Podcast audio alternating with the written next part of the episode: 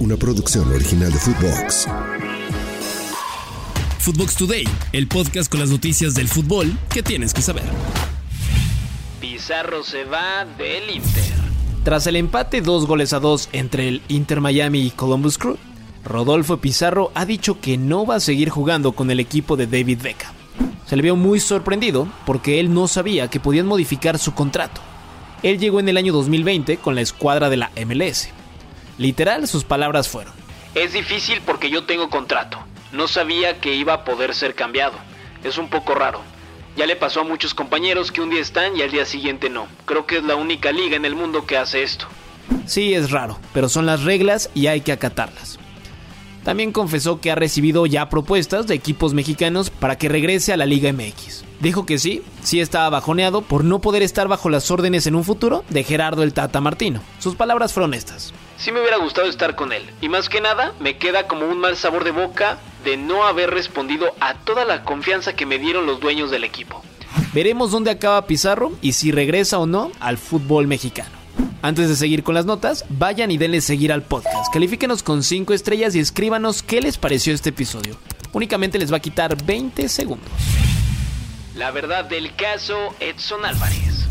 En las últimas semanas, el nombre de Edson Álvarez fue de los más sonados en Alemania para llegar a uno de los grandes equipos de la liga como lo es el Borussia Dortmund.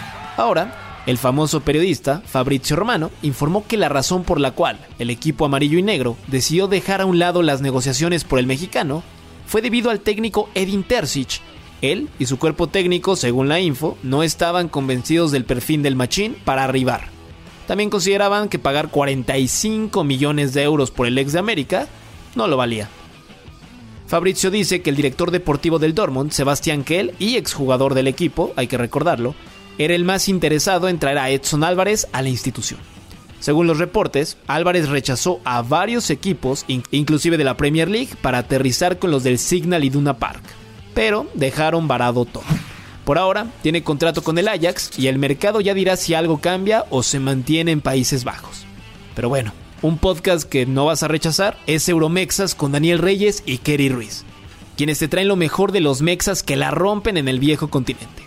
Nuevos episodios cada semana y está disponible en todas las plataformas de podcast. Bomba española para rayados. Monterrey ya tendría su fichaje para reventar este mercado y se trata de Sergio Canales. Sí, quien ya tendría todo acordado y listo para vestir la camiseta de los Regios.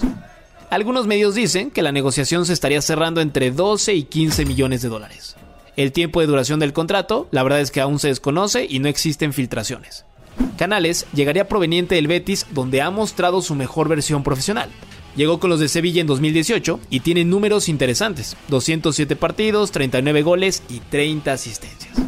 El español ha pasado por equipos como Real Madrid, Valencia, la Real Sociedad o el Racing Club. Con la selección española no ha tenido muchos juegos, pero sí ha estado presente en 11 duelos.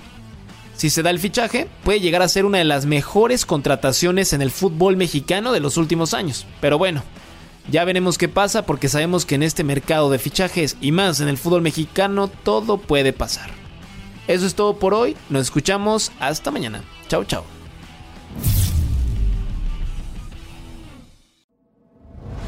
Footbox Today. Una producción original de Footbox.